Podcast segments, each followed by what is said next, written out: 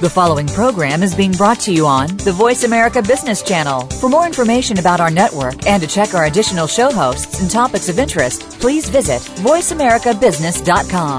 The Voice America Talk Radio Network is the worldwide leader in live Internet talk radio. Visit VoiceAmerica.com. The views and ideas expressed on the following program are strictly those of the host or guests and do not necessarily reflect the views and ideas held by the Voice America Talk Radio Network, its staff, and management.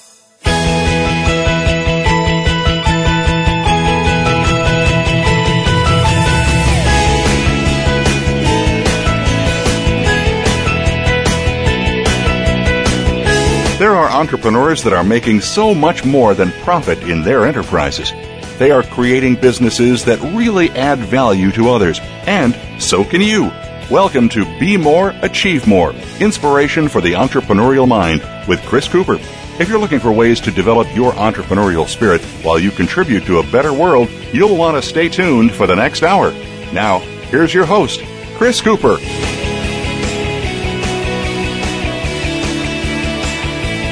Hi, this is uh, Chris Cooper of BeMoreAchieveMore.com and CC1Consulting.com, and delighted to be back with you again for another show this week. Um, I think this is going to be a fabulous show, and I'm very excited about it and we're going to be talking about extraordinary results from ordinary people uh, with guest Kevin Gaskell. Now, just very briefly before we get on with the show, I just want to say um, a big thank you to our guests last week, uh, Graham Jones and Ant Hodges, um, about their show on internet psychology. If you've not heard it, do take the time to listen to this recording because these guys really know what they're talking about. So let's talk today about achieving exceptional results. Now, our guest on this show would, I know, very humbly say that we're all just ordinary people. However, is it, how is it that some people are able to unlock their potential to achieve the most extraordinary results? And in doing so, they also seem to learn the ability of how to help other ordinary people realize their incredible potential. Now, back in April this year, I was at a speaking event with a number of exceptional speakers, world class speakers talking, and I was introduced at that event to Kevin Gaskell. And I found his keynote to be absolutely fascinating. And therefore, I had to invite him on this show. Now, Kevin's achievements transcend several worlds. Um, exceptional results in business, adventure, and sport. Uh, now, Kevin was appointed the managing director of Porsche GB at the age of 32. Um, and his team rebuilt a business that was close to bankruptcy, and they created the UK's most profitable car company.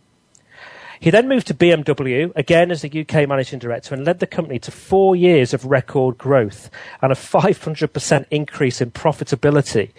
He was recognized as one of the top 40 leaders under 40 in the UK. And in 2000, he founded a dot com, which quickly became the market leader for automotive e-commerce. And at the same time, he was CEO of a company called Eurotax Glass's. And his team integrated that with 30 businesses to create a world leader in electronic data before leading a 500 million euro sale of the company.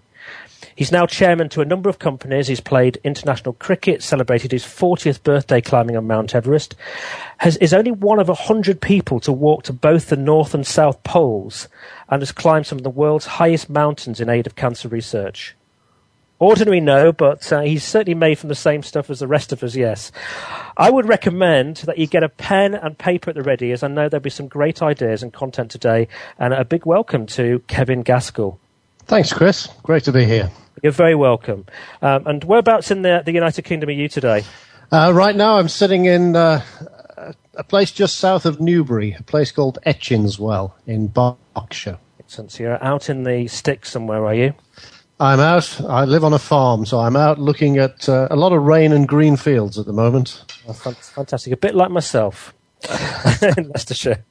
Um, so I'm, I'm interested. Uh, you've uh, achieved some you know, really extraordinary results in your life. And I'm kind of interested in your background.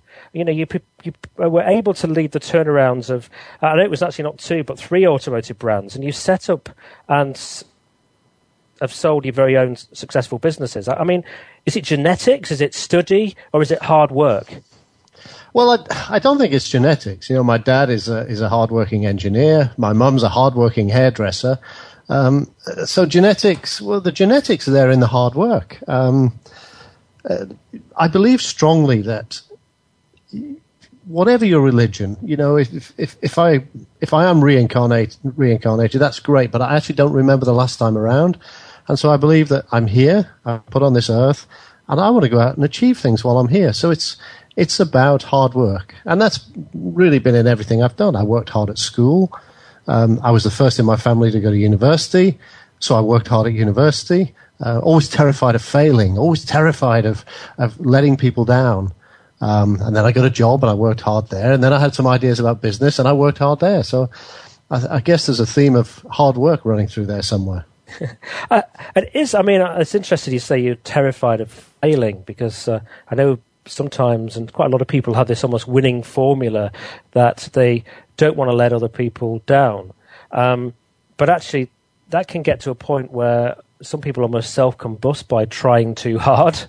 Uh, yeah, I, I, fortunately, I haven't fallen into that that situation. Um, you know, I, I, come from a very happy, very settled family. My parents are incredibly supportive. They've never pressed me, um, but you know, you set your own standards, and I, I've just wanted to do things well, and I've I've had the opportunity. People have given me opportunities uh, to go and make a difference.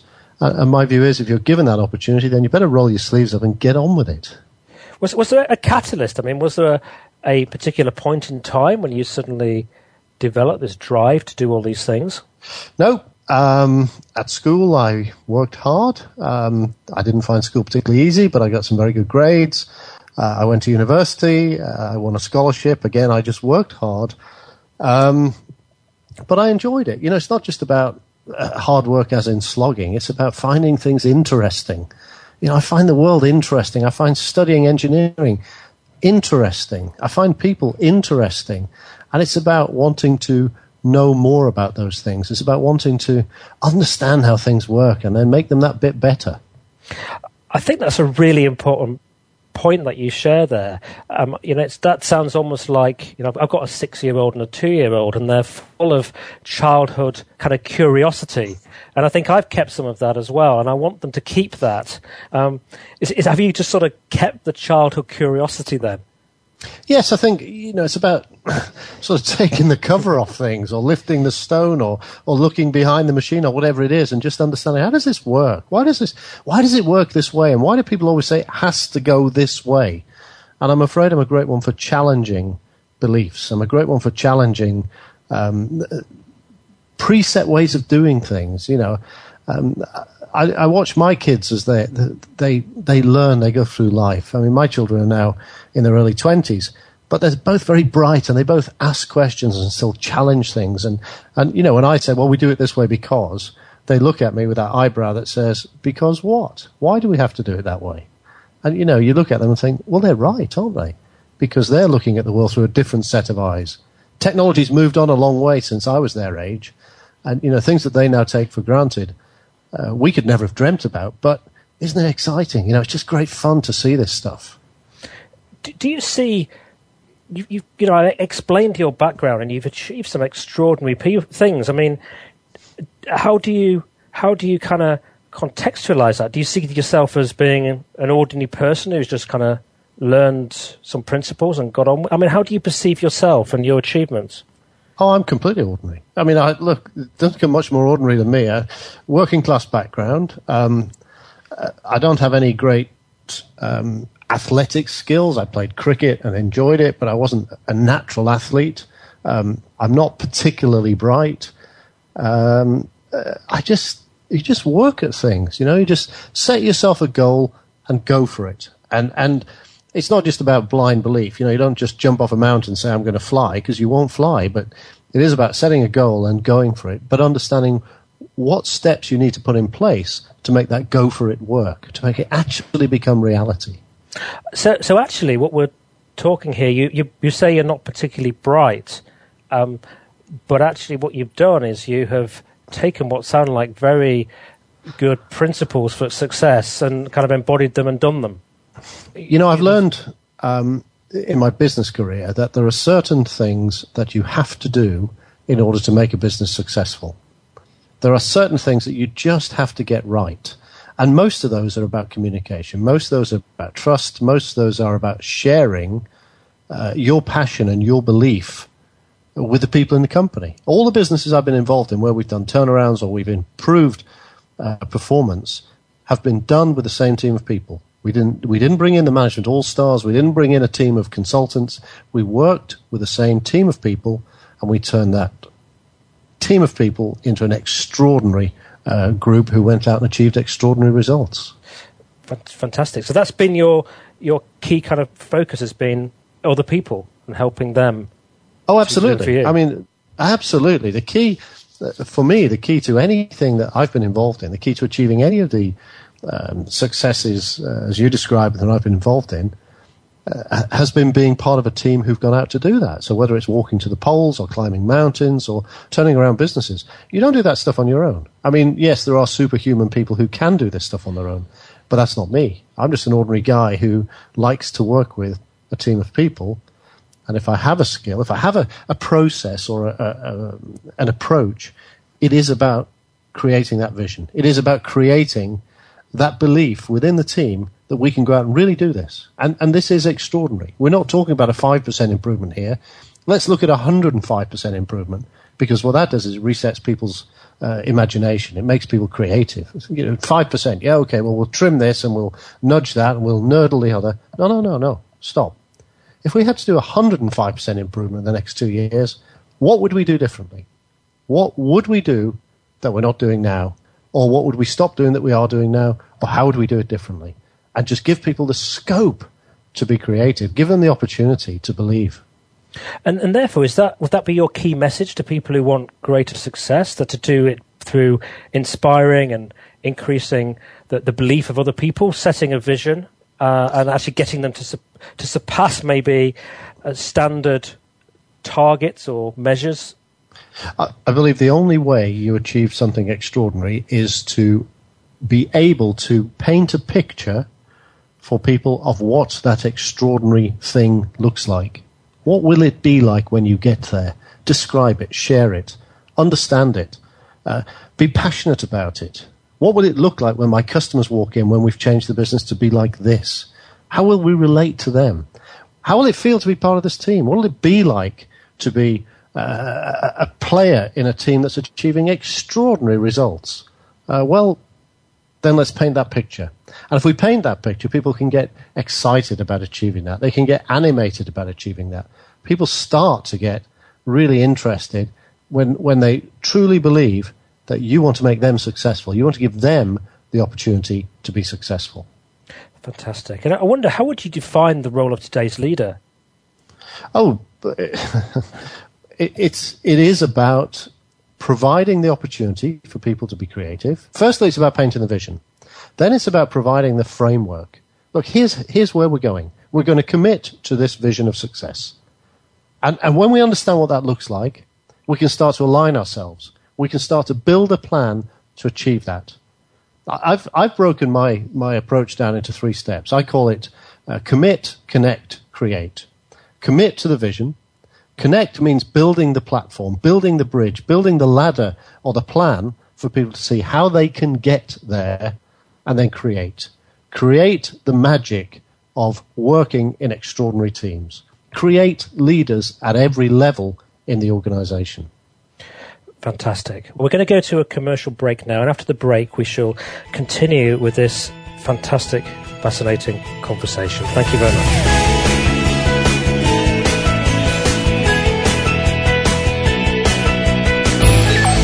Future of online TV is here.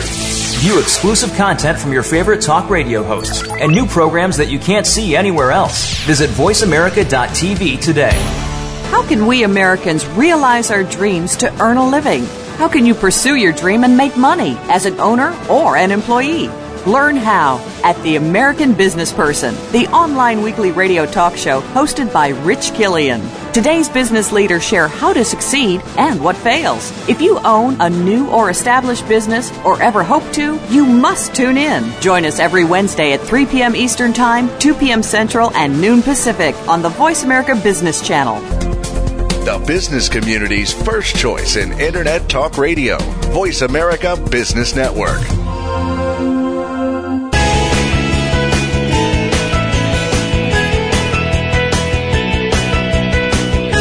You are tuned in to Be More, Achieve More with your host, Chris Cooper. If you have a question or comment about our show, please direct your emails to info at bemoreachievemore.com. That's info at bemoreachievemore.com. Now, back to Chris Cooper. Hi, this is Chris Cooper of BeMoreAchieveMore.com and CC1Consulting.com. And I'm with Kevin Gaskell. We're talking about extraordinary results from ordinary people. And before the commercial break, Kevin, we were, you mentioned uh, these principles of commit, connect, and create. I wonder if you could maybe um, tell us a bit more about what you mean by commit. Commit is about getting people to make the decision to move the game on. You know, a lot of people will talk about making improvements to business, and typically what they mean is doing what we did before a little bit better. Well, what I try to say to people is, look, the, the truth is the market's changed, the world's changed, uh, customers have changed, technology's changed.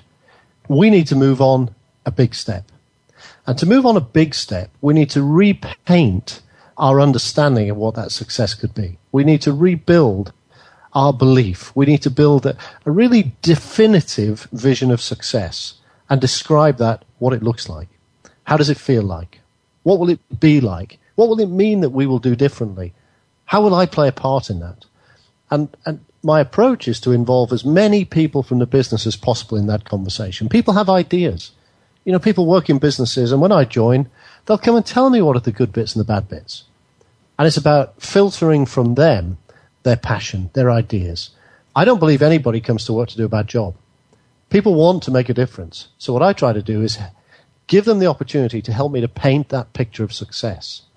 And once we've painted that picture, we can all start to understand what it looks like and build the plan. So commit means commit to make the change and, and how, make a change. And how long does make that process take?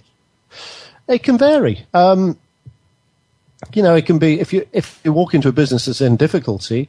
Um, I joined one recently, and it took us still took us six weeks because we needed to really understand. You know, you can make knee jerk reactions, and, and often you, you can live to regret those. So it took us about six weeks to understand what this business could really be, how it could really function, how it could be really exciting.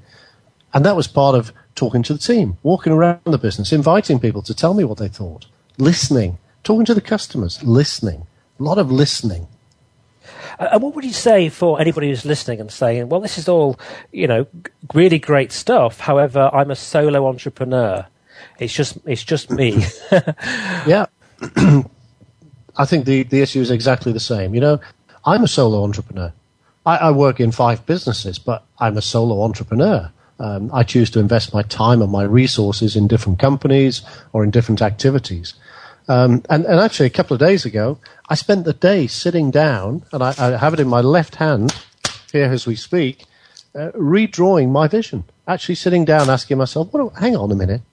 I'm terribly busy, but let's just remember what it what it was I set out to achieve here, and and I have this vision for myself of what my business empire or my life empire, if you like, will look like um, when it's successful. Because I have to take other people into consideration. I have a wife and kids, uh, I have friends and family, uh, and I want to be able to spend time with them. So it's not all about work. It's about how do I organize myself to achieve that.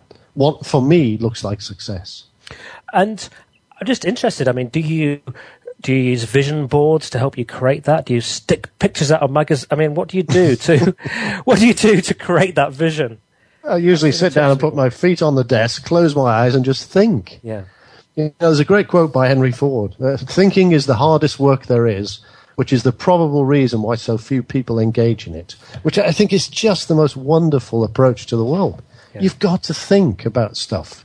Otherwise, you know, I'm talking to you right now, and I've got three screens up in front of me, and I've got messages coming at me left and right. I've switched my mobile phone off while we speak. We've got information coming at us all day, every day. And if we just react to that information, then we're not building our business, are we? You know, if you don't have a plan, then you're part of somebody else's. So I, passionately believe that we have to build our own plan, decide where we're going, and then make it our business to get there. Take the team with you take him with you. And, and I guess a solo entrepreneur that involves still involves other people. It could be suppliers, couldn't it? It could be it could be your, your family. It could be um, a, a number of different people who maybe have an interest in what you're doing. It's all sorts of people. When you, if you sit down and draw a circle with yourself in the middle of it, and just ask yourself, just draw a little arrow of who impacts you and who you impact on each each side of that circle, and you know there are a lot of people who you have to care for, you have to give attention to, uh, but at the same time, there are people who are depending upon you. So it, it is about making sure that you can build that vision of success. You know, people describe me as a motivational speaker. I'm not a motivational speaker. I'm a guy who talks about the real world. And the guy who talks about taking a business from 10 and turning it into 30. But I don't do that with magic. I just do that by understanding what this business could really be and how the team who are there could take it there and then giving them the opportunity to go out and achieve it. Fantastic. So tell us a bit more then about, about Connect. Well, Connect is once, once we've committed, we've made the decision to move.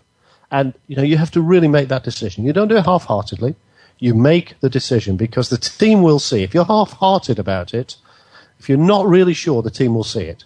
So you make the decision. We are going to change. You know, we're jumping out of this airplane. And uh, I've got a parachute on, but I'm, I'm actually going to step out of this plane. And I absolutely believe the, the parachute will work because I've used it before. And the smarter people who may have used these, they know how they work. But I have to now build the plan. Connect is the plan. How do I connect the future, which is the vision, with where I am today. And that's about building a simple, straightforward plan of action. You know, people, people write business plans. People bring me 80 and 100 page business plans. I can tell you, I don't read them. I really don't read them. Put it on one page. And, and I, I use a model I call the box model, which is just a terribly simple cascade of this is where we're going.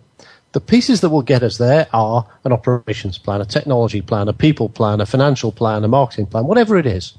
Five or six boxes. And each one of those will have a series of actions that we are going to take in order to achieve that vision. If I can build that model and put it on one piece of paper, I can share it with everybody. I can put it on the wall next to the coffee machine.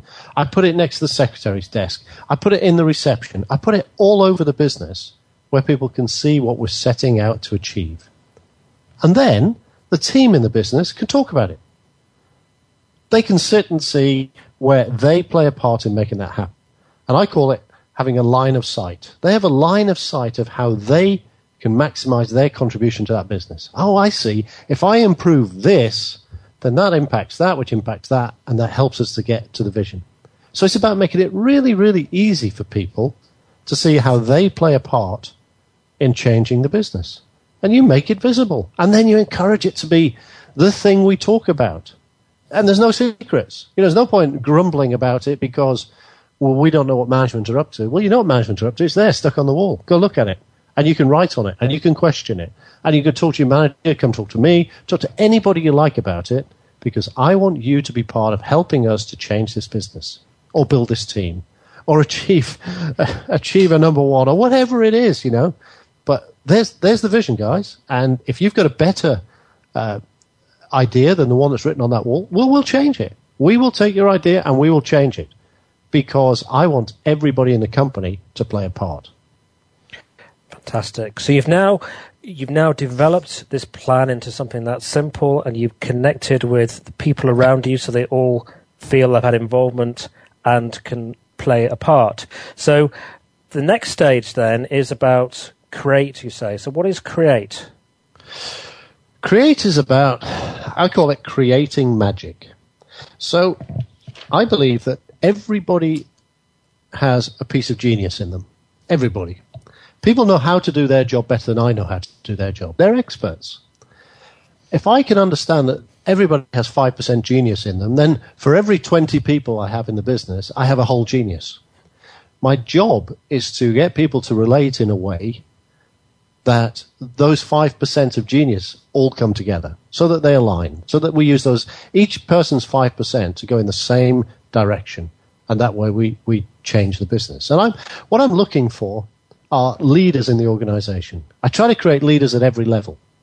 I, I believe strongly that my job as a leader is to give power away. I give power away. The more I can give away, the stronger I become. Because there are people in the organization who know how to do it, whatever it is, better than me. So if I can give them the power to change the organization, then they'll go ahead and change it.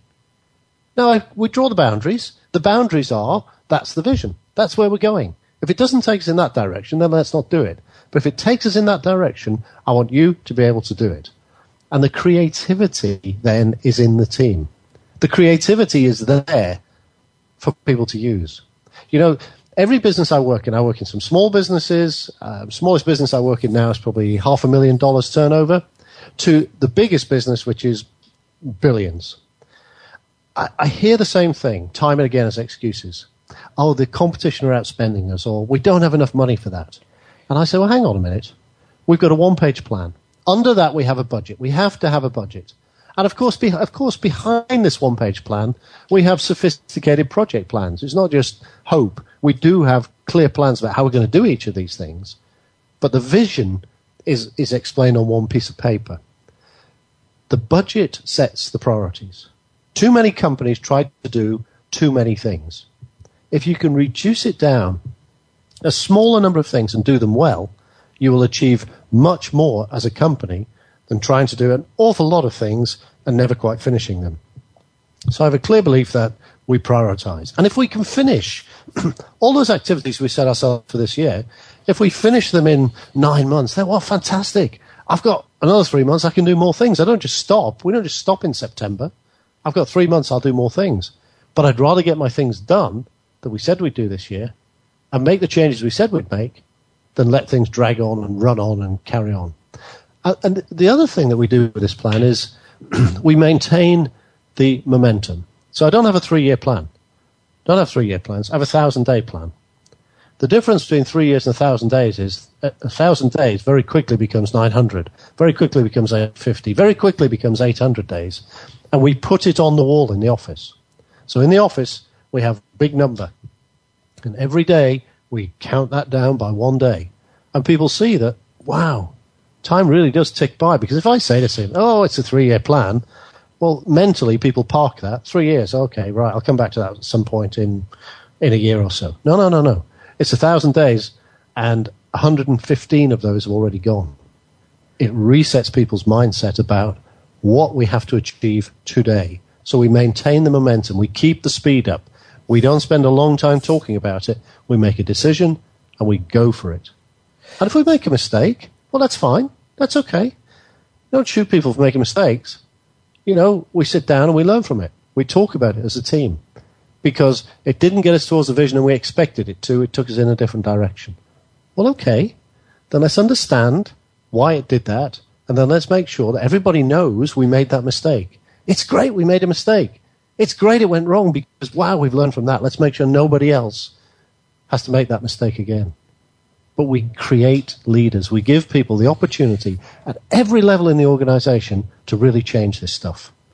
Fantastic. We've got a, only about a minute left until we go into commercial break, but I'm just interested in terms of giving that power away. You know, I wondered this week we've obviously had big changes in the UK in, in one of the big banks, mm-hmm. and, and, I wonder, do you, do you think some of that has been as a consequence of giving power away, or do you think you know, the challenges were from the top? Well, I, I, think you start with a vision. You know, if if you've got uh, inappropriate culture in a business, well, that comes from uh, inappropriate vision. Yes. Yes. So it starts with the culture, and that's the responsibility of the leader. Yes. Good, good stuff. I, I found myself on a BBC radio show this week, um, being asked should he resign? I'm being challenged quite hard on that point, and I think mm-hmm. you're absolutely right. It starts with the the culture. Mm-hmm. So there you go. So um, after the commercial break, we're going to find out lots more about uh, taking our businesses to another level, and we'll, then we'll start to get into some really interesting stuff around, as well around learnings from polar expeditions and things. So do join us after the break. Find out what's happening on the Voice America Talk Radio Network by keeping up with us on Twitter. You can find us at Voice America TRN. Are you a business innovator or are you just sitting on the sidelines? Tune in every week for Coffee Break with Game Changers, presented by SAP. Host Bonnie D. Graham talks to a cross section of the movers and shakers who are leading by example. They will share best practices and innovative ideas to keep you thinking and moving along with the best. Join us for Coffee Break with Game Changers, presented by SAP, Wednesday mornings at 11 a.m. Eastern Time, 8 a.m. Pacific Time on the Voice America Business Channel. From the boardroom to you, Voice America Business Network.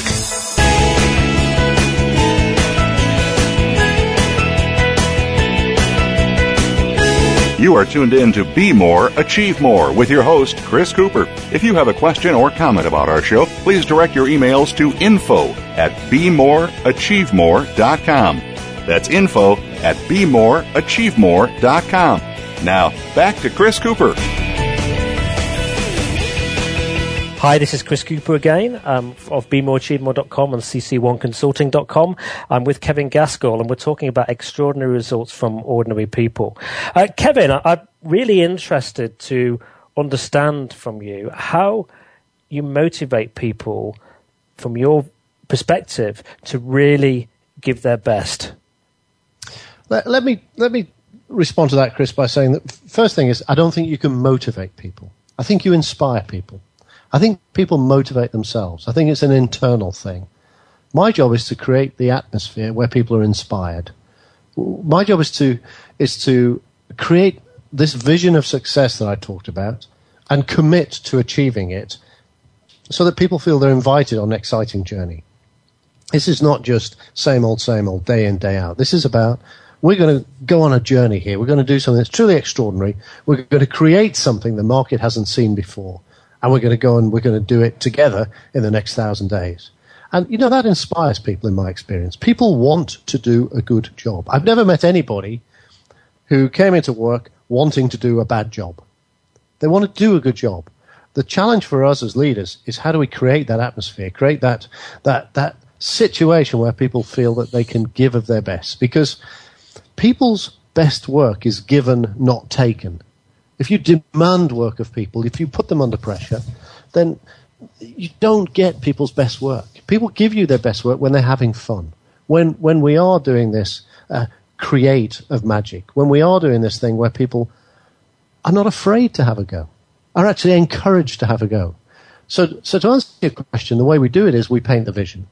The next thing we do is we have the clear plan, which is visible for everybody to look at and read. People can see the line of sight. They can see where they play a part. The third piece is about building creativity into the way we run a business. You know, most companies, and I go and have a look at them, the, the staff are overworked and underutilized. So they're overworked, as in there's far too much to do, too many emails, too much in the in tray, uh, not enough hours in the day. I'm overworked, but I'm underutilized. You know what? I got some great ideas. And, and outside work, I do this and this and this. And I run the local opera society. And I'm one of my cleaners one day told me she was British coarse fishing champion. Wow. People are extraordinary. So my job as the leader is to give them space to make that extraordinary contribution. So we would run our meetings in a way that allows for a space for creativity. And people say to me, well, this is all very woolly. You're not talking about numbers here, are you? Uh, well, hang on a minute. I have numbers. I have a business plan. I have a financial plan. Don't ever lose sight of that. But chasing the numbers does not make the business great. If I can make the business great, the numbers will follow.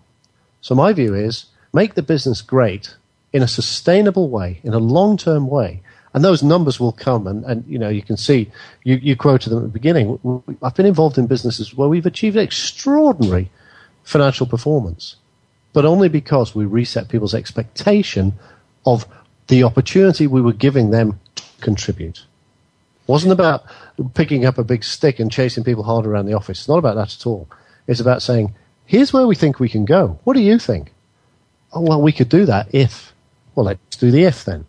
So for me, it's about creating the atmosphere. It's creating the clarity of vision. It's treating people with respect. You know, Everybody knows how to do their job better than you do. I said that once already. They're experts. if I can encourage them to be involved in the debate about how we change the company, they will give me their expertise. I have to treat them with respect. And I have a firm belief, nobody's ever proven me wrong, that everybody, everybody is somebody's mother, father, sister, brother, son, or daughter. That's the truth of it. We're all one of those things. Well, you would treat your mum or your dad or your son or your daughter or your brother or your sister with respect. Well, treat your staff with respect. Treat your staff with respect. People can vote with their feet. They can walk away. Show respect. Be consistent, be coherent. Let people understand that you are in the team with them. And if there's a job needs doing and you're the only person around who can do it, then roll your sleeves up and get on with it. Don't ever, as a leader, be afraid to pick up a shovel and help to dig the hole. You're part of the team. It, it sounds a very kind of embracing, non confrontational way to lead people. I mean, how much pressure do you apply to people, or, or, don't you? Do you let them just apply the pressure to themselves? Well, to get the things I, done they need to. I apply pressure to be consistent to the vision. That's where I get annoyed. When when we've agreed where we're going and people start to drift off left and right, I will pull them back online very quickly. And I get passionate. I do get passionate about this stuff. You know, I will bang the table like everybody else, and I will get passionate. But I, I try to criticize the process, not the person. You know, this is what we agreed. So why are we going that way? That is just if it's if it's going to help us to get to the vision quicker, fine, let's talk about it. But if it's not, if we've just lost sight of the vision, let's just remind ourselves. Let's pull it off the wall. Let's sit down and read back to ourselves what we agreed we were going to do, and then let's focus back on that. So yes, I'm pretty tough on holding to the vision, but within that, within that boundary, you can be as creative as you like. But please don't uh, don't diffuse, don't don't limit, don't uh, dilute the clarity of the vision because that's when people get confused. So. Fantastic. I, wonder if anyone who may be listening at the moment and uh, uh, thinking, you know, wondering have they got how much potential have they got in themselves? I just wondered. There's a story that you shared when I saw you speak about a chauffeur that worked for you at BMW, and, and I absolutely yes. love the story, and it's so poignant right now. I wonder if you could maybe just quickly share that story with us. Well, you know, that's that's an example where having having shared the vision, having understood what really underpins that vision, you can allow other people to take responsibility for it. And the situation you refer to was I was sitting in the car one day with my chauffeur. I had a full time chauffeur when I was at BMW, and um, I was looking frustrated. He asked me what the problem was, um, and I said, "Look, we, we're we're about to launch some new cars. We want to relaunch ourselves as a management team. We want to relaunch our, our business plan to our 400 most important VIP customers and dealers. And I have a problem because I've got to get people from the head office where we're meeting across to the theatre where we're doing the launch. Um, and I've looked at all the bus companies and it's not very good. And being in the UK, it's bound to rain. Uh, it's only about two kilometres, but uh, you know, a mile and a half is quite a long way when it's raining. So we um, I was driving along and John said, John's the chauffeur. John said, well, leave it to me. Now, I'm about to entrust my 400 VVVIP customers to my chauffeur. And he looked at me he said, Kev, leave it to me. So I said, okay, John, you know what the vision is. I'll leave it to you. And about a week later, he invited me down from my office in the, in the gods and he invited me outside. And there were 400 of my staff standing in the reception. Uh, there were uh, six security men on six doors, each one fully kitted out in, in matching black suits with the MI5 curly earpiece. Um, we had 400 branded umbrellas. And he said, You ready? I said, I'm ready, John. And he said, Go. Six BMW stretch sevens pulled up outside the door. Four people ushered by the um, by the, the, the security men into each of the cars, and away they went. Then the next group of cars pulled up, and the next and the next. And John had organised 24 matching Stretch 7 series. To this day, I don't know where he got them from. We didn't have them. We were the import. We didn't have them. Those cars were, were used to ferry people around to the event in absolute luxury and style. And, uh, you know, that was only the chauffeur. Only the chauffeur. And there's no such thing in my businesses as an onlyer. He's only a chauffeur. She's only a, a salesman um, he's only a, a, receptionist. No such thing as an only. Everybody has a job to play. Fantastic. And he's, he's now got a job organising Olympics as tortured or something, yes, hasn't he? Yes, uh, I spoke to him a couple of weeks ago, and uh, he was all rather busy. Um, I said, "What are you doing?" He said, "I am managing the logistics for the uh, UK Olympic torch relay." He's only a chauffeur. He's managing eight thousand people carrying that torch all around the UK over seventy days. Extraordinary. How fantastic is that? Um, I just wondered um, if you could maybe share with us, you, you, just had some a unique approach, I think it was, to customers. You saw a different way of approaching customers while you were at uh, BMW, I believe. Yes, I mean, we, you know, it's it's about understanding the world from the customer's perspective. Um, uh, again, a particular case that I related was uh, we found that customers were getting frustrated if their car broke down on the side of the road. They would call BMW. We would try and drag a technician out of a local dealership to go and deal with them on the side of the road. And we recognized that just wasn't working. The, the issue wasn't that the car broken down typically. It was, I need to catch a flight. I need to pick the children from school. I've got to get to a business meeting, whatever it was. Um, and so we, we looked at it the other way around and said, how do we change this so that we understand the world from the customer's perspective? And we put onto the road uh, 50 service mobiles. We went out and recruited 50 agents, uh, but we recruited them for their customer handling skills. We can teach them to change a wheel. We can teach them to do small things on the car. Frankly, these days cars are so sophisticated. If something breaks, which is fundamental on the side of the road, you're not going to repair it anyway on the side of the road. So the trick is deal with the customer. And uh, we created the service mobile. We put people into them uh, who we trained up as customer service agents. And we spent time making sure that when somebody broke down, we dealt with them as individuals and we got them on to their next appointment or we dealt with their problem while backstage we dealt with their car. And again, that was the idea of somebody in the organization. It wasn't my idea, it was the idea of the team. And it transformed the customer's experience. Fabulous. So listen to your people.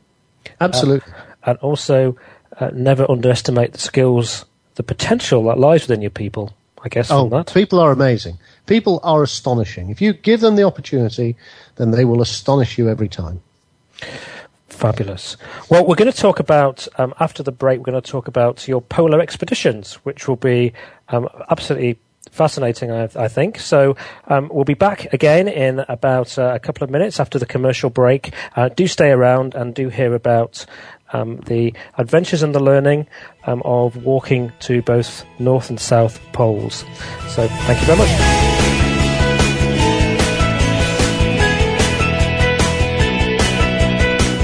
Find out what's happening on the Voice America Talk Radio Network by keeping up with us on Twitter. You can find us at Voice America TRN. If you're a golf enthusiast and looking for some great golf properties in the desert southwest, you'll want to make the Golf Realty Network your weekly stop. Hosted by Jane and Al Anderson, the Golf Realty Network is all about living where you play on the golf side. You'll hear from the course pros and vendors, while the real estate side will bring you the top agents and brokers who know how to market or find your golf community home. Tune in to the Golf Realty Network, Wednesdays at 8 a.m. Pacific, 11 a.m. Eastern on Voice America Variety, and rebroadcast weekly on Voice America Sports.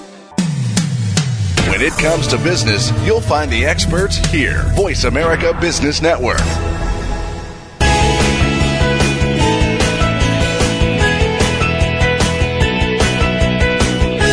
You are tuned in to Be More, Achieve More with your host, Chris Cooper. If you have a question or comment about our show, please direct your emails to info at bemoreachievemore.com. That's info at bemoreachievemore.com. Now, back to Chris Cooper. Hi, this is Chris Cooper of BeMoreAchieveMore.com and CC1Consulting.com, and I'm delighted to be back with Kevin Gaskell. We're talking about extraordinary results from ordinary people. I'm really excited to talk to you about your polar adventures. Um, you know, you've achieved all these great things in business. Why put yourself at risk by walking to both poles, for example, when only 100 people have ever done it before? Well, that's it's funny. You know, you paint the vision of success, and and often people uh, think that the vision is something else. Uh, the vision of success for the polar expeditions was building a cancer hospital, and the reason that was important to me was my little sister died of cancer. And after Jane had passed away, I asked the consultant, would anything have made a difference? She died, she was 44. And uh, I said, look, would anything have made a difference? And the consultant said to me, well, we could have done with a monoclonal antibody unit. And I said, oh, that's fantastic. What's that? Um, why haven't you got one? Uh, the response was, it's a particular uh, methodology of treating uh, people suffering from particular forms of cancer. Um, and we don't have one because we haven't got the money for one. And I said, well, how much would that cost? Ooh, very expensive. I said, well, give me a clue.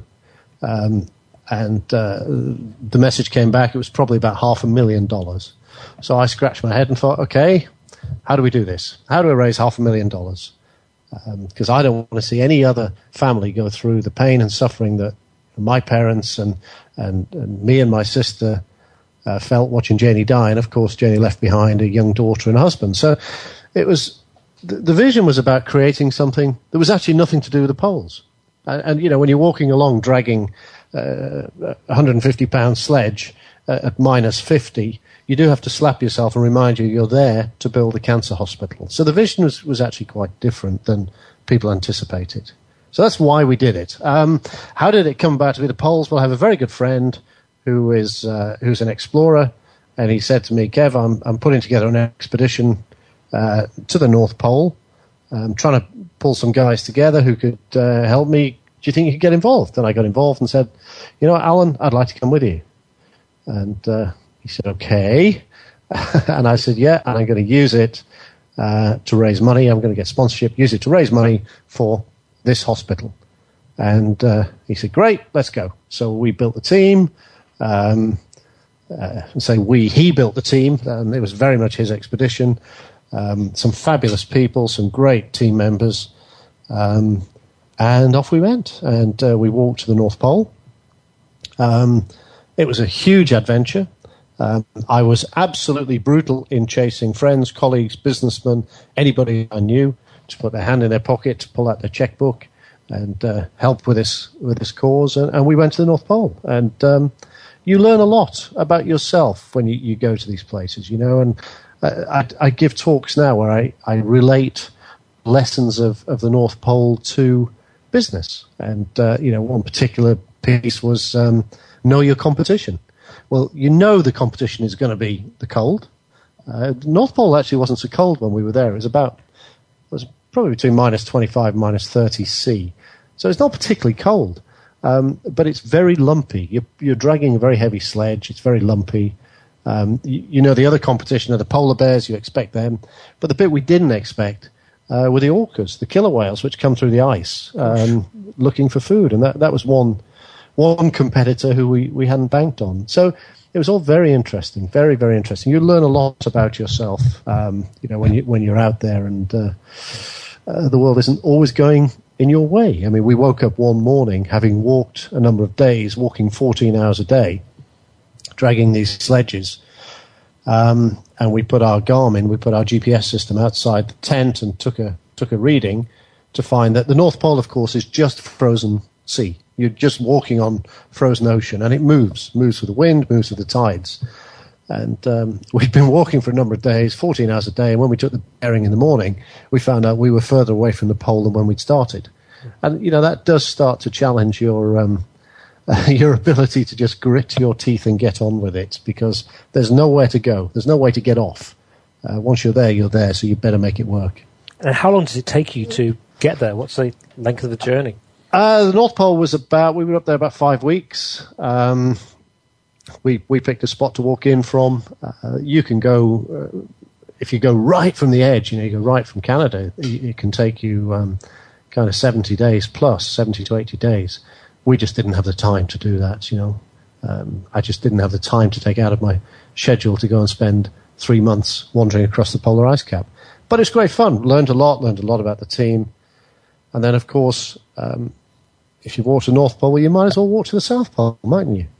Um, so we we raised sort of half of the money that we wanted, and um, came home and over dinner one night said to my wife, "You know, we went to the North Pole," and she looked up at me, and you know, we've been married thirty years, and she said, "And now you're going to the South Pole." I said, "How do you know?" She said, "Look, I just know you."